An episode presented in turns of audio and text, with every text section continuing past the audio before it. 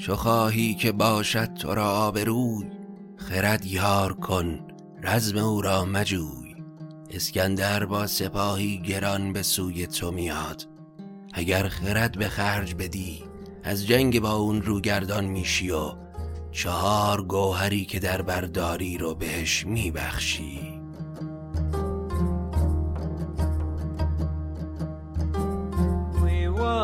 quamemus rumores quese nus veriorum omnes unius aestimemus assis omnes unius aestimemus assis vivamus me a lesbiat quamemus rumores quese nus veriorum omnes unius aestimemus assis omnes unius aestimemus assis سلام. من ایمان نجیمی هستم و این اپیزود 86 م روایت شاهنامه به نصر از پادکست داستامینوفنه.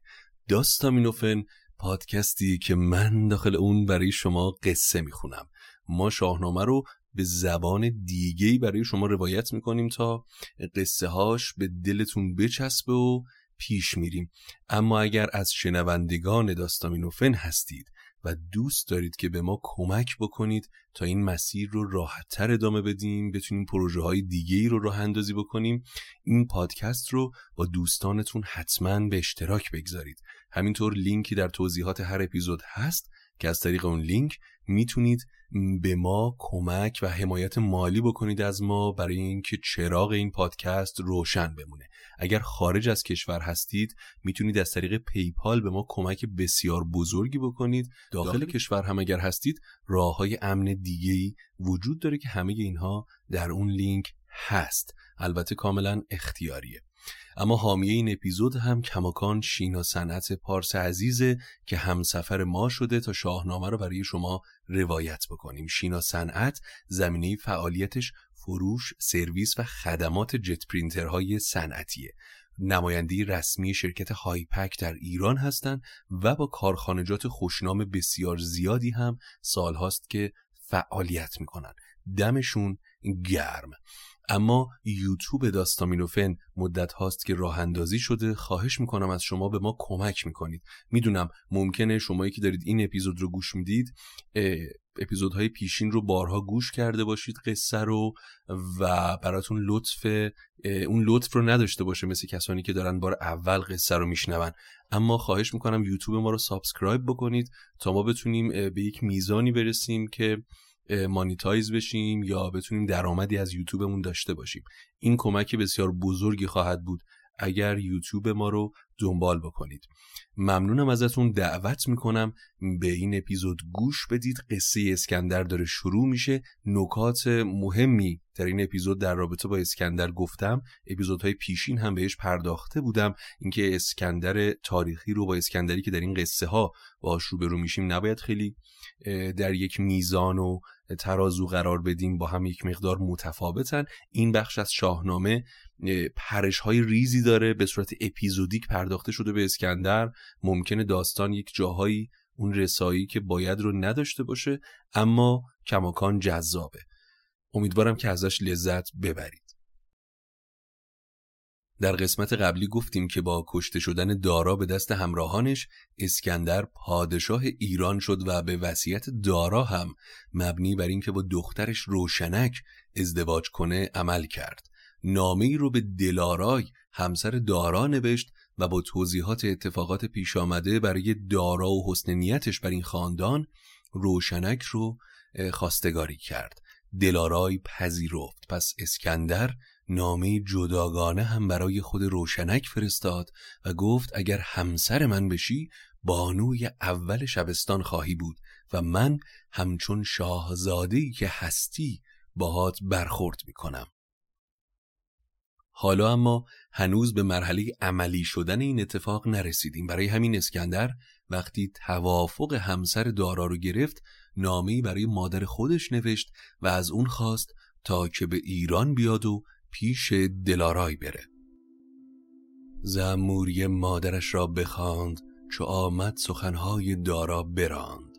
بدو گفت نزد دلارای شو به چربی به پیوند گفتار نو. به پرد درون روشنک را ببین چو دیدی زما کن بر او آفرین. به برتوق با یاره و گوشوار یکی تاج پرگوهر شاهوار. صد اشتر ز گستردنی ها ببر ده استر ز هر گونه دیباب زر. هم از گنج دینار چو سی هزار به بدر درون کنز بهر نسار سیصد کنیز از روم به همراه جامهای زر هم با خودت همراه کن. ابا خیشتن خادمان بر به راه زراح و زهاین شاهان مکاه. با خاندان دارا آنچنان که شایسته خسروانه برخورد کن. مادر شاه اونچه اسکندر گفته بود رو برداشت و همراه با ده فیلسوف شیرین زبان و مترجمان به سمت اصفهان حرکت کرد. دلارای همراه با بزرگان و درباریان به پیشواز مادر اسکندر اومد. به یامد ز ایوان دلارای پیش خود و نامداران به آینی خیش. به دهلیز کردند چندان نسار که بر چشم گنز و درم گشت خار. به ایوان نشستند با رای زن همه نامداران شدند انجمن. دو خانواده نیشستن و مشغولی گفتگو شدند.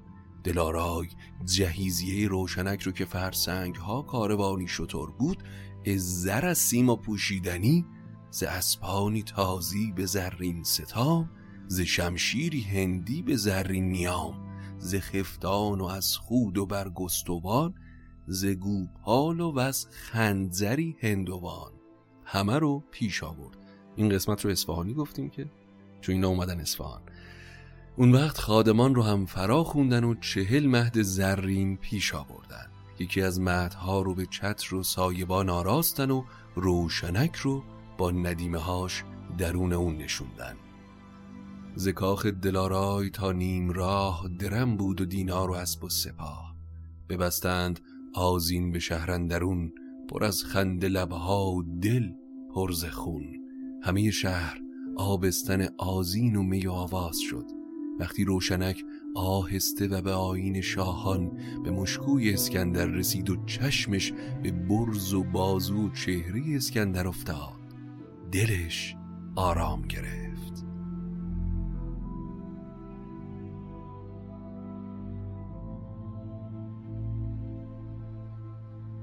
نشستند یک هفته با او به هم.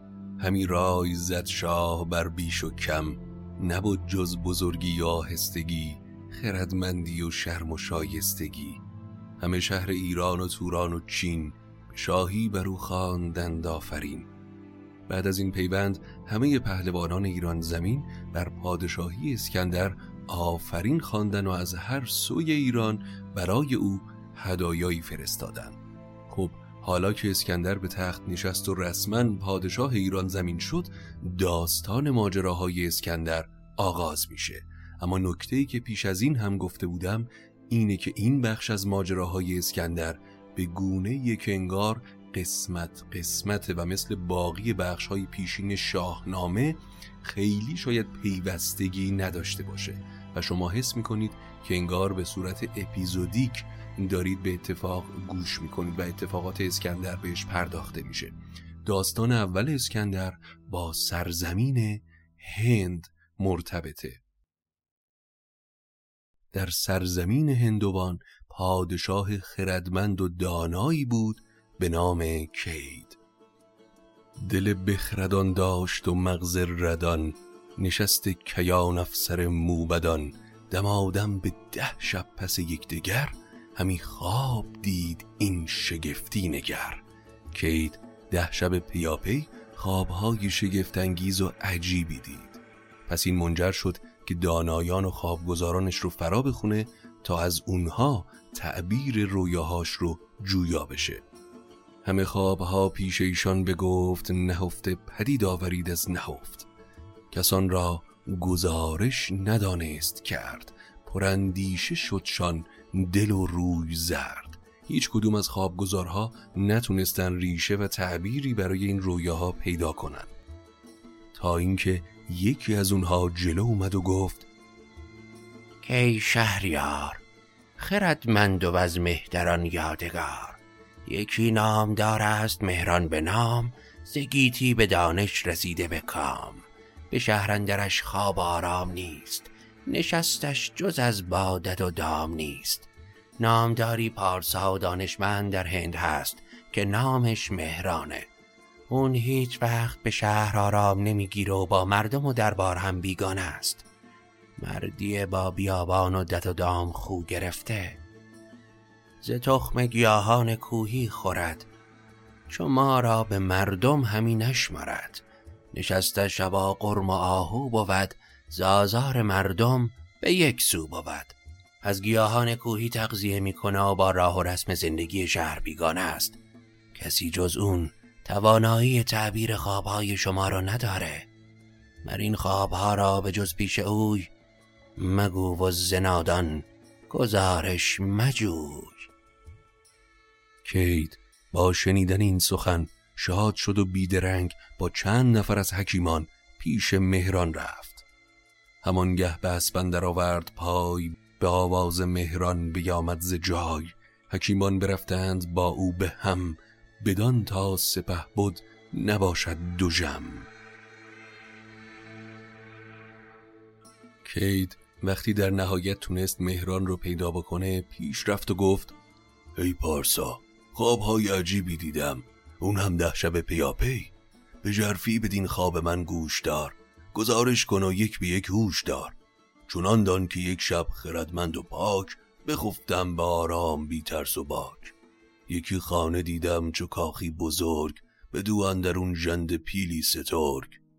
یک شب که در نهایت آسودگی به خواب رفتم شب از نیمه گذشته بود که در خواب کاخی دیدم که جز حفره باریکی هیچ روزنه ای نداشت و فیل بزرگی درونش بود. فیل به راحتی از سوراخ گذشت اما خرطومش در اون خونه گیر کرده بود. دیگر شب بدان گونه دیدم که تخت بپرداختی از یکی نیک بخت یکی زشت کبی بر آن تخت آج نشسته به سر بر دلفروز تاج. کبی یعنی میمون. شب دوم تخت پادشاهیم رو دیدم. که میمونی زشت بر اون نشسته و تاج دلفروزی به سر گذاشته بود. جلوتر که رفتم دیدم اون میمون بر تخت من شبیه شاهان نشسته. سه دیگر شب از خوابم آمد شتاب یکی نقص کرباس دیدم به خواب. در شب سوم پارچهی بزرگ دیدم که چهار مرد چهار گوشه اون رو گرفته بودن و به سختی میکشیدن. اما نه پارچه پاره می‌شد و نه اونها خسته. چهارم چنان دیدم ای نامدار که مردی شده تشنه بر جوی بار. در چهارمین شب مرد تشنه در کنار جویبار دیدم که ماهی بر اون آب میریخت اما مرد تشنه فرار می‌کرد.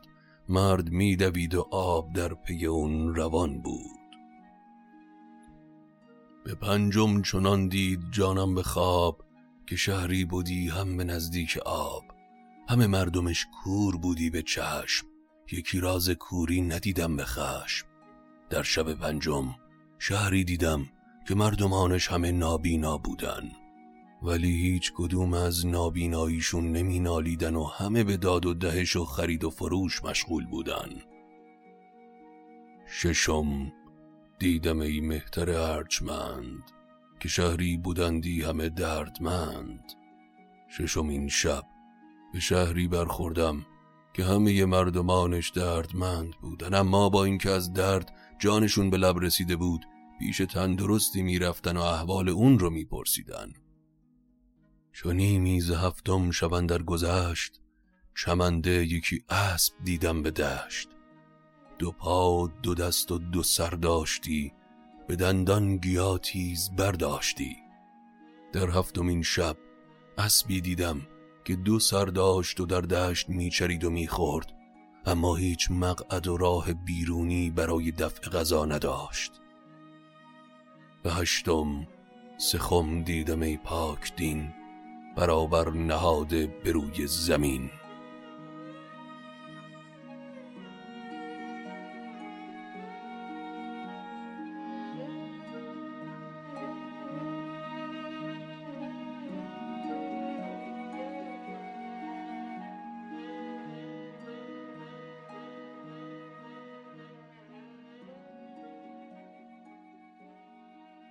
در شب هشتم سه خمره دیدم که دوتای اونها پر از آب بود و یکی خشک. دو مرد از خمره های پر درون خمره خالی می ریختن اما نه خمره خشک پر می شد و نه خمره های پر خالی. نهم شب یکی گاو دیدم به خواب بر و گیاه خفته بر آفتاب. یکی خوب گوساله در پیش اوی تنش لاغر و خشک و بیاب روی. شب نهم گاوی به خواب دیدم که در زر آفتاب بر آب و گیاه خفته بود و از گوساله لاغر و بیتوانی که در پیشش افتاده بود شیر می‌خورد اما در خواب دهم چشمه ای دیدم بر دشتی فراخ که به هر سمتی راه و شاخ داشت. دشت پر آب و نم بود اما چشمه خشک و بیالف. سزد گر تو پاسخ بگویی نهان که از این پس چه خواهد بودن در جهان؟ مهران کید رو دلداری داد و گفت از این خوابها بد به دلت راه نده که نه بر نام بلندت و نه بر پادشاهیت گزندی نمی‌رسه. سکندر بیارد سپاهی گران زروم و زیران گزیده سران. چو خواهی که باشد تو را آبروی خرد یار کن رزم او را مجوی. بدون که اسکندر به سپاهی گران به هند خواهد اومد اگر خرد به خرج بدی با اون نمی جنگی. تو را چهار چیز است کن در جهان کسی آن ندید از کهان و مهان. تو چهار چیز داری که کسی در جهان مانندش رو نداره. یکی چون بهشت برین دخترت که زود تا بدن در زمین افسرت. دیگر فیلسوفی که داری نهان بگوید همه با تو راز جهان. سه دیگر پزشکی که هست در جمند به دانندگی نام کرده بلند. چهارم قده کندرو ریزیاب نزاتش شود کم نه آفتاب. اولین گوهر دخترتی که مانندش در جهان نیست. دوم فیلسوفت که رازهای جهان رو با تو فاش می‌کنه. سوم پزشکت که دانا و ارجمنده. و چهارم قدهی که آب درونش از آفتاب آتش گرم نمیشه و از خوردن کم. اگر به دنبال اینی که اسکندر در کشورت ماندگار نشه این چهار چیز رو به اون بسپار و آبروت رو بخر. که بسنده نباشی تو با لشگرش نه چاره و گنج و با افسرش. حالا به پاسخ خوابهات گوش کن.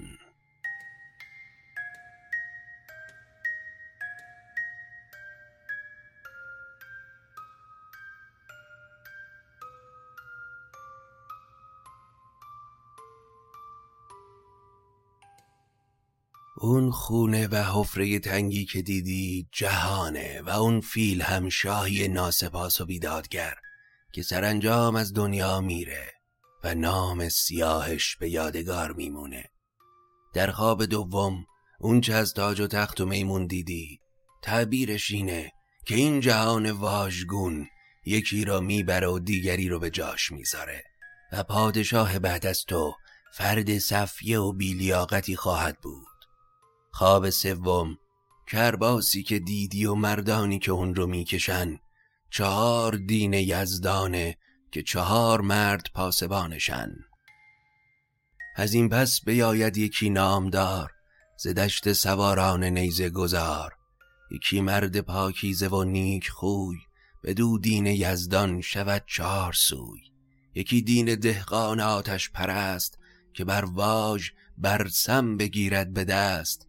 دیگر دین موسا که خانی جهود که گوید جزان را نشاید ستود. دیگر دین یونانیان پارسا که داد آورد در دل پادشاه. چهارم بیاید همین دین پاک سر هوشمندان برارد ز جای.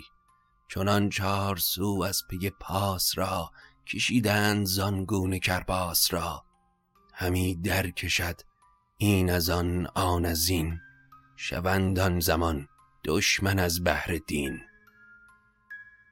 در آینده کسی از سرزمین عرب میاد که همراه با پیامآورهای دیگری از دین یهود مسیحیت و زرتشت چهار دین یزدان رو تشکیل میدن که همیشه در کشمکش و جنگ خواهند بود. هیچ کدوم هم بر دیگری پیروز نمیشه. اما خواب چهارم و اون تشنه که عذاب میگریخت زمانی فرا می‌رسه که بی خردی و بی دانشی ارجمند شمرده میشه و دانش خار و حقیر. خواب پنجم و شهری که همه مردمانش نابینا بودن یعنی به روزی می‌رسیم که نادان از سمت مردم ستوده میشه و دانشمند خار و حقیر. دنیا را آشوب فرا می‌گیره و دانایان خدمتگزار بی خردان میشن. ششم آن که دیدی بر اسپید و سر خورش را نبودی بر او برگذر. زمانی بیاید که مردم به چیز شود شاد و سیری نیابند نیز. در شب ششم که اسبی باد و سر دیدی تعبیرش اینه که هر آز مردم رو فرا می‌گیره و هیچ چیز غیر از نفع شخصی خودشون را نمی‌بینن در شب هفتم که دو خمره پر آب و یک خمره خشک دیدی روزگاری می‌رسه که مردمی هستن آنچنان فقیر و بیچیز که هر چقدر هم توانگری بهشون کمک کنه باز هم نجات پیدا نمی‌کنن. از این پس بیاید یکی روزگار که درویش گردد چنان سست و خار که گر ابر گردد بهاران پراب ز درویش پنهان کند آفتاب. خواب هشتم و اون گاو فربه که از گوسال شیر می‌خورد چو کیوان به برج ترازو شود جهان زیر نیروی بازو شود. شود کار بیمار و درویش سست و زو چیز خواهد همی تندرست. اما در آینده باج دهندگان و مردمی که مالیات میدن به سختی زندگی می‌کنن. اما حاکمان کماکان شبیه به گاو شیرده اونها رو میدوشن. دگر چشمه دیدی از زاب خشک به گردندرش آبهایی چو مشک. اما در نهایت چشمه خشکی دیدی بردشتی پر آب و علف. این را بدون که در روزگار پیش رو شهریاری بیخرد میاد که با لشکرکشی های نو به نو سراسر جهان رو به رنج وامی داره. سرانجام لشکر نماند نشاه بیاید نوآیین یکی پیشگاه. سرانجام نه این لشکر باقی میمونه و نه اون شاه. آینی نو به پا میشه که فر ایزدی برش میتابه و در نهایت جهان از بدی ایمن میشه. اما امروز روز اسکندره که وقتی به کشور تو بیاد تو باید اون چهار چیز رو که بهت گفتم بهش ببخشی تا بی گزند از کشورت بگذره. ز چو بشنید کیدین سخن بر تازه شد روزگار کهن. بیامد سر و چشم او بوسه داد دلارام و پیروز برگشت شاد. کید که پاسخ اسرار خوابش رو گرفته بود خشنود از پیش مهران برگشت. اما موردی در اینجا هست که اگر شما خوابها رو شمرده باشید متوجه شدید که این آقای مهران یکی از خوابها رو جا انداخت و اون خوابی بود که مردم مریض مردم سالم رو تیمار می‌کردن. برای همین بین شماره گذاری خوابها اشتباه پیش اومد. البته محتوای خواب جا افتاده خیلی شبیه به خوابهای پس و پیشش بود. ولی نکته بعدی رو پیش از این هم گفته بودم این که داستانهای اسکندر با هم پیوستگی زیادی ندارن و از یک داستان که به داستان بعدی میریم خیلی مربوط نیستن. همونجور که دیدید ما وارد بخشی شدیم که اسکندر ازدواج کرده و یک باره میایم هندوستان رو به این چالش برمیخوریم که خوابهای این شاه رو می‌بینیم و بعد دوباره برمیگردیم سراغ اسکندر که می‌خواد بیاد به سمت هندوستان. ما با داستانهای هیجان انگیزی روبرو میشیم اما خیلی چارچوب درست و درمونی ندارن. حفره داستانی به عبارتی کم ندارن. یک نکته ای که در مورد اشاره به ادیان هم بود رو هم بگم اینکه دین اسلامی که بهش اشاره شد هنوز در داستان چند صد سال مانده تا به اون تاریخ ظهور دین اسلام برسیم. و خب این نباید خیلی دغدغه اسکندر یا کید باشه چون صدها سال بعد از اونها این اتفاق میفته. اما ادامه داستان و ماجرای لشکرکشی اسکندر به هند و اتفاقاتی که رقم می‌خوره رو در اپیزود بعدی بهش می‌پردازیم.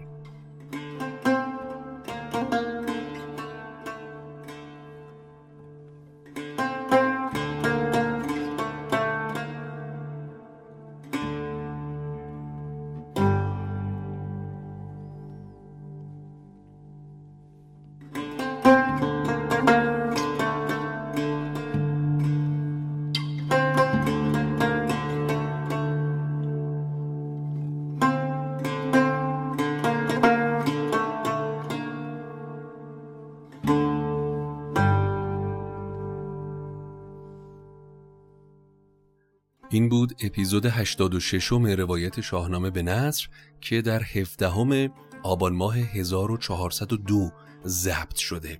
امیدوارم که از شنیدنش لذت برده باشید. چند اپیزوده که میزان کامنت ها و نظرات ما خیلی کمتر شده نسبت به اپیزودهای قبلی. البته نمی‌دونم شما دارید که این اپیزود رو گوش می‌دید. شاید یک سال دیگه قضیه به این شکل نباشه. اما میزان دونیت های ما حمایت هایی که از ما شده توی بازه میشه گفت مهر ماه و آبان ماه خیلی کمتر از گذشته است.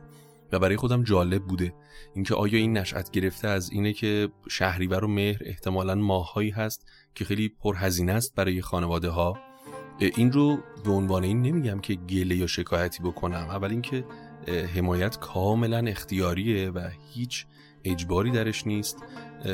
بیشتر کنجکاوم که دلیلش رو ببینم چیه که آیا اوضاع اقتصادی تاثیرش رو به این شکل گذاشته روی دونیت یا حمایت پادکست ها یا اینکه این ماها ماهای خاصی هستن. برای خودم جالب بود. نظراتمون رو هم من یک نگاهی بهش می‌کردم. این بود که چند اپیزودی که کمتر شده نسبت به اپیزودهای گذشتمون پنج شیش اپیزود یعنی میشه گفت بعد از اون سندباد بحری که بسیار بازخوردهای خوبی داشت و خیلی لایک و کامنت گرفت. این اپیزودهای شاهنامه چند اپیزودی که یک مقداری افت کرده نظرات توش. نظراتتون رو از ما دریغ نکنید. امیدوارم که حال دلتون خوب باشه. هرچند حدس می‌زنم که کسی که داره این رو میشنوه یه پوفی می‌کنه و میگه که ای بابا حال خوش کجا بود؟ می‌دونم. ما تو شرایطی هستیم که یکی دو سالی هست. چندین سالی که هستیم ولی این یکی دو سال باز بیشتر هم شده که خیلی شاید احساس نمی کنیم که از ته دل خوشحالیم. اما ما باید امیدوار باشیم. اگر امید داشته باشید به آینده میشه به این زندگی ادامه داد. به هر حال قرعه به نام ما افتاده و ما وارد این دنیا شدیم و داریم زندگی می‌کنیم. دو راه داریم. اینکه بزنیم زیر میز بازی و کلا بازی رو بیخیال بشیم یا اینکه به زندگیمون ادامه بدیم و حالا که این زمین بازی رو به ما دادن تا تهش رو بریم. راهی جز این نیست. من ترجیحم اینه که هر چقدر هم که سخت باشه بازی کردن توی این زمین این فرصتی که به هم داده شده رو بازی بکنم. پس به نظرم نباید امیدمون رو از دست بدیم برای آینده. می‌دونم که حجوم اخبار تلخ حجوم اتفاقات حجوم ظلم زیاده تو این دنیای امروز.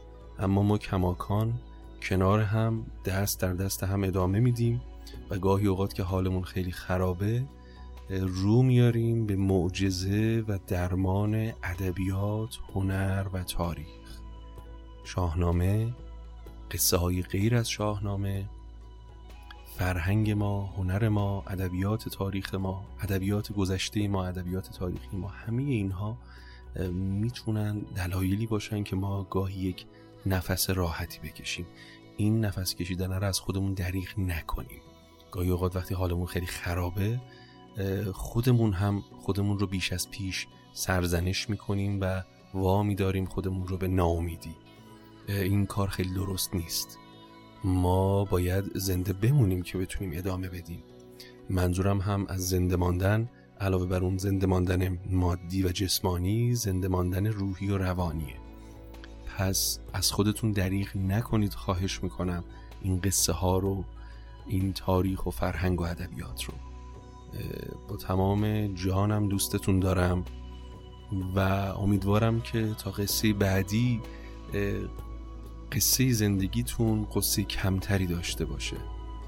و خدا نگهدارتون.